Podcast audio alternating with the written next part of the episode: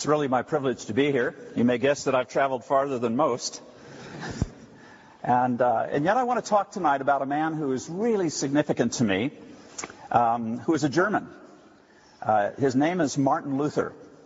I met Martin Luther in London in 1992, I think it was. Maybe it was 93. And let me explain that. I was at the University of London doing graduate studies, and in the course of my work, I was working on a Puritan named Richard Sibbes. And as I was looking at him, I thought, this man's stuff is wonderful. Where did he get it from?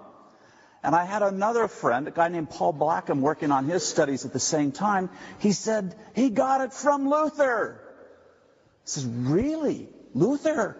This guy's a Reformed Puritan. What's he doing talking to or about? I guess he wasn't talking to Luther, because Luther was over 100 and some years earlier. So I went back and started reading Luther.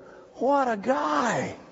Oh man, so I want to talk a little bit about Luther tonight. Okay, so Peter, who I work with, and along with the team that we have together, he does the Bible stuff.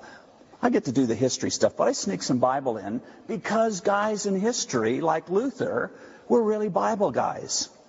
And whoa, was he a Bible man, this Luther? Let me tell you a little, I'd like to introduce you to him, at least one aspect of Martin Luther, and why he made such a difference. Martin Luther was a really anxious, fearing, struggling, doubt filled student with a father who was a little rough on him, and life was hard for good old Marty, Martin. And things, and then he had this thunderstorm. Have you, any of you seen that movie, Luther? Well, you should if you haven't, and some of you have, you'd say it's a good movie, I presume. It's a good movie. And it's really historically a pretty good movie. And as we go forward with the Martin Luther story, what happens, he is struggling because he thinks he has to ple- com- uh, really please this ogre called God, who is saying, More! I want more! I tell you, I want more out of you. All right, I'll try and work harder. And he was really fearful about his relationship with God. He never could imagine his way into heaven because of his own sense of sinfulness. Okay, that's a little bit like me, to be honest with you. I know I'm a sinner. Well, Martin Luther said, I like this guy. And Martin Luther, as he goes forward, has this fellow who comes alongside of him, actually his supervisor, a guy named Staupitz, and says, Stop it! It's a good way to remember his name. Stop it, Martin. Don't you get the grace of God? So what he does is he sends Martin Luther off to do studies of both Bible and theology. So he starts, Luther starts reading his Bible, Romans, the Psalms, Galatians, Corinthians. It's revolutionary for him. Absolutely stuns him. And furthermore, he reads Augustine, this old saint way back in the fifth century. And he's just riveted by what Augustine has to say about the love of God and the grace of God. Fascinating stuff. And so what he does is at one point in his life, he gets real excited and he writes 97 theses. And guess what? Nothing happens. Nothing at all. It doesn't sell. There's no crowd that gathers. No one even pays attention to it. The whole idea of his 97 theses is he wants to debate these points with other people, theologians presumably. And who shows up for the debate? Frankly, I don't even think they rented a hall. No one was even interested. So he says, well, all right, what do we do now? So then he says, oh, I'll just try again. So then he takes a new topic and writes 95 theses. Bam! The whole world explodes. The 95 theses are big stuff, way more than he ever expected. So uh, September 4th, the 97 Theses. October 31st, this is all 1517, the 95 Theses. It's like an electric, uh, yeah, it, what would, explosion? Anyway, whatever they had in those days, it happened. It was really massive. Uh, uh, he didn't expect it. He was a theologian at Wittenberg, just thinking, let's have a conversation in the neighborhood. And the conversation burst out over the whole Western world. It was a massive explosion. And all of that led to the Reformation. But still, no one met with him to debate his 95 theses. So, guess what? In April of 1518, he then finally gets a chance to have a debate with some of the people in his movement, the Augustinian friars, the hermits. And when he gets this chance, what he debates is really interesting. He doesn't debate the issues of the 95 Theses. Anyone know what those 95 Theses were about? Indulgences and that stuff. What, in fact, what, what Luther says later to a guy named Erasmus is those are merely trifles the real issue has to do with how our soul operates towards God. That's the real issue that has to be wrestled through. And that's what he had written about in the 97 Theses. In fact, what he recognizes his own struggle with sin was the struggle that is the battleground for almost everybody. I suspect even some of you have struggled with sin. I don't want to press that on you, but it could have happened. Could be. And I will confess freely, I'm a man who has struggled with my sense of being a sinner. I'm not godly. Instinctively, I go in some wrong directions. Certainly before I met Christ, oh, I was a mess. So Luther was singing my song. And so let me just read. You want to hear one of the 97 Theses? Let me just give you just one. Here's the problem he's ready to wrestle with. He says, Come on, I'll take you on. I will debate, debate you on number 17. Man is by nature unable to want God to be God. Indeed, man himself wants to be God and does not want God to be God. I mean, it's all right to have a token God, a sort of mm, pacified God, a weak and whimsical God, but not a real God. And that's the thrust that Luther starts his career with. He says, this is a big issue. If no one wants God to be God, we really don't have true worship. And if the problem, which he identifies also in the 97 Theses, of self-love or concupiscence, it was the term he put on it, is not broken, how will we ever be set free? And the answer is only by a love so great that it draws us out of our self-love. And that was his, his problem and cure arrangement. And that's the launching pad for his work in the Reformation. So when he finally gets his chance to have a debate, it takes place in Heidelberg, April in uh, 1518. And it's called the Heidelberg Disputation. And in that disputation, he has a new set of theses. Does he go back to the 95 theses for which he's now very famous? In some circles infamous? No, he doesn't. He skips right over the top and goes back and deals with the issues that he raised in the 97 Theses, what's called the disputation against scholastic theology. And he says, that issue back there that I first talked about, I want to talk about that. If I get a chance to talk to some theologians, here's the issue. The theology of glory. What's a theology of glory? Luther says the problem with the theology of glory is that everybody wants to be God, and people can be religious just in, with a purpose to have the benefits of God on their side. So set up a nice contract relationship with God where I get benefits, goods, and services, capacities, and what, whatever else I can squeeze out of Him, so I can have more independence and autonomy. And Luther said the problem with that is that it doesn't fit the Bible. Because the world operates on the principle of pyramids. Have you ever thought about that? Everyone operates within environments of pyramids. I was once a Bible college teacher. I started out as a, call it a lecturer, and then I moved up to be a, an assistant professor, and then I became an associate professor, and then I was in the process of uh, applying to become a full professor. Guess what I did? I dumped it. I said, I think I've had enough of this stuff. My father was a pilot in the American Air Force. He started out as a lieutenant, second lieutenant, first lieutenant, captain, major, colonel. Okay? Do you see how the ranks go? Pyramid structures, people in the business community, income. Well, what's your gross income? What's your total? I mean, what's your personal value? And the whole point is to see who gets near the peak of the pyramid. I don't know if students ever face that problem firsts, seconds. How does that stuff work here? I don't even understand it. But is it a tension that we face? Pyramid climbing, issues of standing and significance. Does it create any tensions for us at all? It sure does, doesn't it? And it damages us because all of us are deeply insecure at some level in ourselves because we know we are broken. We know we are sinners. We know, we know that there are inadequacies in us, and we hardly dare let those inadequacies out because that would be so exposing. And Luther got all of that. And he says in his, uh, in his 18th uh, disputation or thesis for his disputation, he says, Every person must utterly despair of his own ability before he is prepared to receive the grace of God if you unpack what he says here, and in fact gives a little more of an explanation, he said, the reality is it's a gift to recognize our inadequacy. And to even have the law come in and expose our inadequacy, not because we'll be able to keep the moral laws that we might be told about, but rather because we discover quickly that we do not have the ability to achieve righteousness. And what on earth are we going to do?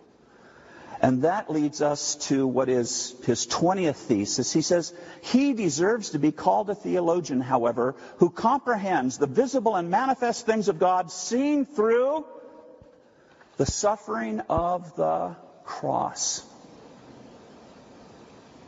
And where is he getting this from? How is this the basis for the rest of his life in theology, which creates what we call the Reformation, the Protestant Reformation?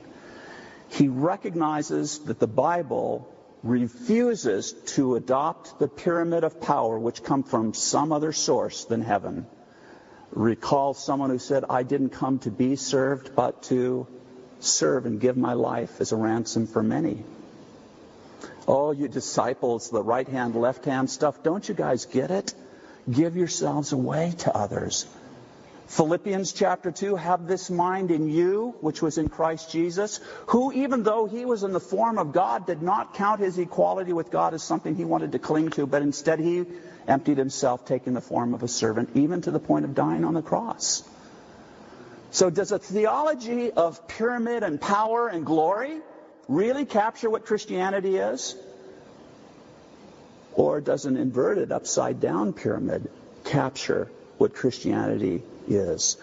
And Luther said it has to start with the cross. Not the cross as a golden little thing that we dangle. It's nice enough. I won't despise those. But I'll tell you what, the cross was not a particularly beautiful instrument of torture. And that's what it was. It was a miserable way to die.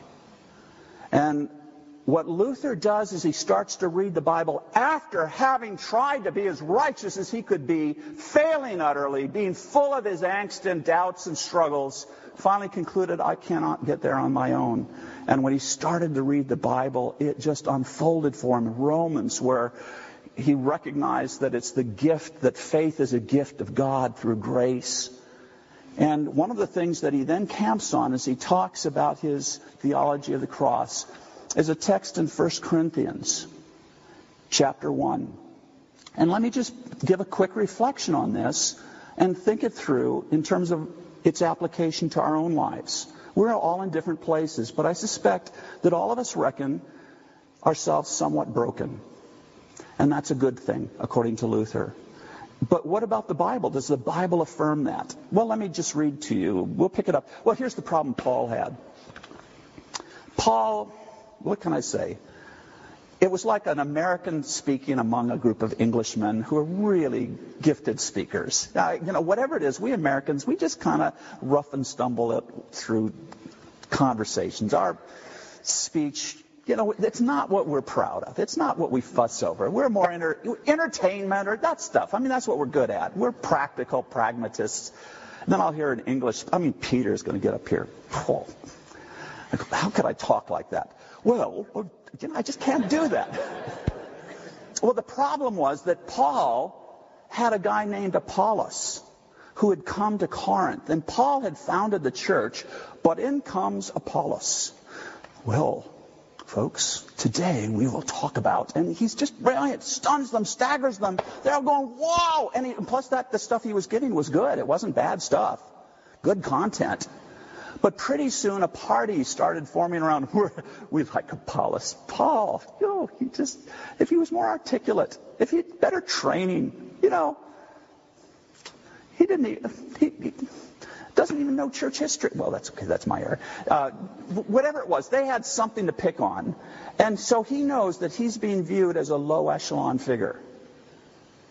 And so he just comes and says, Oh, gosh, I wish you'd still accept me. I wish you'd still put up with me. I mean, I know I'm weak. I know I'm wimpy. Uh, could you could you at least use me occasionally, at least for a CU talk once a year? Could you please, please, please? Listen to him. You want to listen to him? Listen to this guy.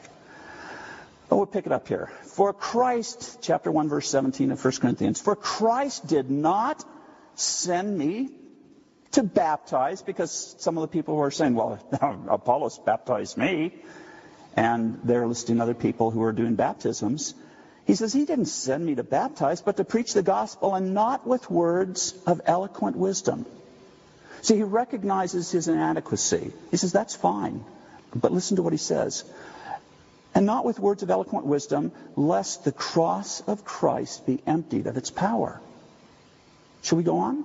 Listen to it. For the word of the cross is folly to those who are perishing.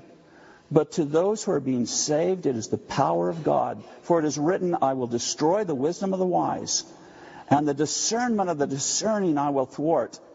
Where is the one who is wise? Where is the scribe? Where is the debater of this age? Has not God made foolish the wisdom of the world? For since in the wisdom of God, the world did not know God through wisdom, it pleased God through the folly of what we preach to save those who believe. For the Jews demand signs, the Greeks seek wisdom, but we preach Christ crucified, a stumbling block to Jews and folly to the Gentiles. But to those who are called, both Jews and Greeks, Christ, the power of God and the wisdom of God. For the foolishness of God is wiser than men, and the weakness of God is stronger than men. See, what Paul recognizes is that God is not about his power and his glory, though there is the exchange of glory in the Godhead. The Father glorifies the Son, the Son glorifies the Father, and it's a brilliant thing. So collectively, we can talk about the glory of God. Of course we can.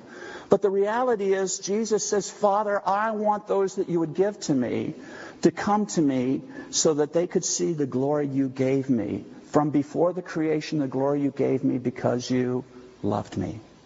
And that what we find is that the nature of pyramid climbing has a tendency to support the problem that occurred in the Garden of Eden. You can be like God. You can become a person of great significance and substance. You don't have to be dependent on God. And what does the Bible say? Apart from Christ, how much can we do? Nothing. You see, this notion of independence, where I become God-like alongside God and hope to set up a treaty with Him, take His benefits, is nonsense. And Luther got that. He said, throw it away. Start with the cross and recognize that we are introduced by faith into the life of Christ. And he'll use the language of, of um, well, let's turn to uh, Galatians chapter 2, one of the places where Luther really camped out. He, he did perpetual commentaries on Galatians. In effect, it was a single ongoing commentary that started in, I think, 1517 and he continues it till 1535. This Galatians commentary was critical. And as he looks at it, he says, For through the law, he, he would take on this content of um, chapter 2, verse 19. For through the law, Paul speaking, I died to the law so that I might live to God. I have been crucified with Christ. It is no longer I who live, but Christ who lives in me. And the life I now live, in the flesh, I live by faith in the Son of God, who loved me and gave himself for me. I do not nullify the grace of God, for if uh, righteousness were through the law, then Christ died for no reason, for no purpose. And he goes on and he says, having started, did you receive the Spirit by works of the law or by hearing with faith? Are you so foolish, having begun with the Spirit, are you now perfecting yourself in the flesh? He who supplies the Spirit to you and works miracles among you, does he do so by the works of the law or by hearing with faith? Here's the point that Luther got out of this kind of teaching from Paul that the way we go forward with Christ is not by trying to be good, but by letting the Spirit of God come in and transform us so we become good. In fact, the 40th of the 97 Theses says this We do not become righteous or just by doing just deeds. And he's quoting Aristotle's Nicomachean Ethics in that particular one. Because Nicomachean Ethics, Aristotle, says the way you become virtuous is by practicing the virtues until it finally becomes a habit. And then at that point, you become a good person. And what, is, what does Luther say? Oh no. Having been made good, we do just deeds. We, we do things that are good. And the point that Luther got is that the Spirit of God comes in, and the fruit of the Spirit is what? A love for God, where what had once been there had been a love for self. In fact, Luther talked about sin as being curved in on ourselves. What do we see in the Garden of Eden, chapter 3? Our being self, Adam and Eve. oh, I'm inadequate. Oh, naked. All that stuff. That was their condition just before they sinned. And as soon as God says, Who told you you were naked? Did you eat of the tree I told you not to touch? Oh, it was a small thing, wasn't it? It was a declaration of independence. We Americans know about this stuff. and that declaration of independence meant that God was no longer their God.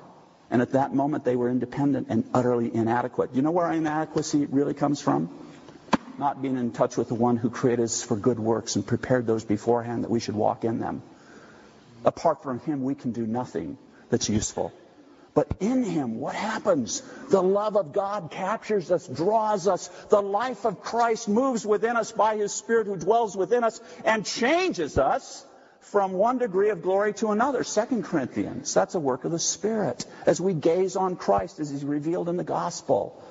Now that's a pathway I think we can live with. Because what it does is it takes my eyes off of my inadequacies and I quit having to be defensive about, well, I'm only partway up the pyramid, but I'm really working hard to get to the peak. I'm trying. Throw it away. That's a theology of glory.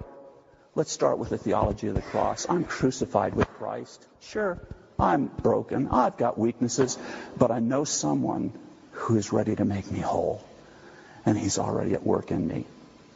And does it change the way we live? Oh, man. I've got to tell a story. I had a student when I was uh, teaching at this college in Portland, this Bible college, who came up and he says, Hey, we've got an idea. We're going to do this, and it's just going to be wild. I went, Wild? That's crazy. Are you sure you want to do that?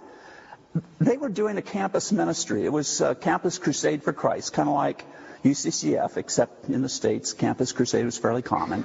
And they were at a place called Reed College in Portland. Now, Reed College is uber left. I mean, really, I mean, if you want to get your Christianity decimated, go to Reed College. It is just massively cynical and robustly antagonistic towards Christianity. So Christians kind of come in. Yeah, I'm a Christian. You know, it's that sort of thing. Just really shy about declaring their faith. So anyway, here are two guys. Tony is the one of them, and a guy named Don is the other one. And they decide at the end of the year, they have their graduation festivities where everyone turns in their senior thesis of the seniors, and they have a big, robust orgy. And it, all the things you can think of take place. And campus security looks outward to keep people from coming on campus rather than inward to stop people from doing things. Well, so what does this campus ministry couple, pair of guys decide to do? And this is what Tony told me about ahead of time. I said, no, Reed College? No, don't do that. What they did is they put up something. The, the whole thing is a Renaissance theme. They call it the Ren Fair, the Renaissance Fair. And what these guys did is got monkish robes and put up a confessional booth and wrote on the side of it four confessions. Now, with all the mm, awkward stuff going on on campus, this could either be a group of Christians sticking their finger in the eyes of the non-Christians, say, we are holy and you guys are really unholy, and we can let you come to holiness if you're willing to confess your sins. At Reed College, I'll tell you, that wouldn't sell. Okay? I probably wouldn't sell at your universities either, would it? Think about it. So he says, here's what we're going to do. And he told me about it. And I went, really? And so here's what happened. The first, Don was the guy on in the confessional booth when the first Reed student ventured up to find out what this was about. he comes up, and the guy says, quoting quoting Tony here, uh, so what do you want me to confess my sins to you? Is that what you want? No, no, Don says with all seriousness. He says, thanks for coming. He says, no, no, we're, we're part of the Christian community on campus, and we're here to confess our sins to you. Would you be willing to hear? What? Yeah, yeah, yeah. We're, we're Christians, and you've heard about the, the pedophile priests. That's part of Christendom. We just want to confess that's really hideous stuff. It's really wrong. Would you receive our confession? Oh, but you guys didn't do that. No, no, but it's part of our community. And if you don't know that we know it's wrong, I mean, what are you going to think of us? So please accept that. And have you heard, have you heard about uh, stuff back centuries ago torturing and, you know, and he went through the whole list of everything that any Reed College professor would throw as a brick against Christianity, and there were lots of bricks to throw. He confessed them one after another, one after another. By this time, he's literally teary. He's genuine about it. Not, this is not a mock-up. This is not a mockery. He's genuinely saying, you've got to know that we Christians know that stuff is wrong. And we want to offer Christ, but how can anyone hear about Christ if they think that we're so proud that we, we would defend this kind of behavior. It was really wrong. Please forgive us. And the guy says, okay, okay, I'll forgive you. And before long, there were over a hundred students lining up to get into the confessional booth to hear this confession of the church. I had a chance to go and speak to that, call it a CU, the equivalent to a CU. They used to have six or seven. By the time I showed up there, they had about 70 students. The impact of the gospel was powerful. Was that climbing the pyramid or was that coming with the cross and offering it to people who understood brokenness and heard in these two Christian men a willingness to say, We're broken, but we've met one who forgives us? And all of a sudden, people were interested. I hope that's useful to you. Can we just pray? Father, we thank you so much for Martin Luther. We thank you so much for the inspiration that comes through him, but really it's through the inspiration of your word, which reveals your humility in Christ, the willingness, Father, that, when you sent your son to die on the cross, you were letting your beloved son become sacrifice, a sacrifice for us. And we thank you for your mercy there. And that you call not the, not many who are wise or mighty or power brokers, but you take the weak and the poor and you, you meet us with mercy. And Father, may we go out and offer mercy wherever we go. I pray this in Jesus' name. Amen.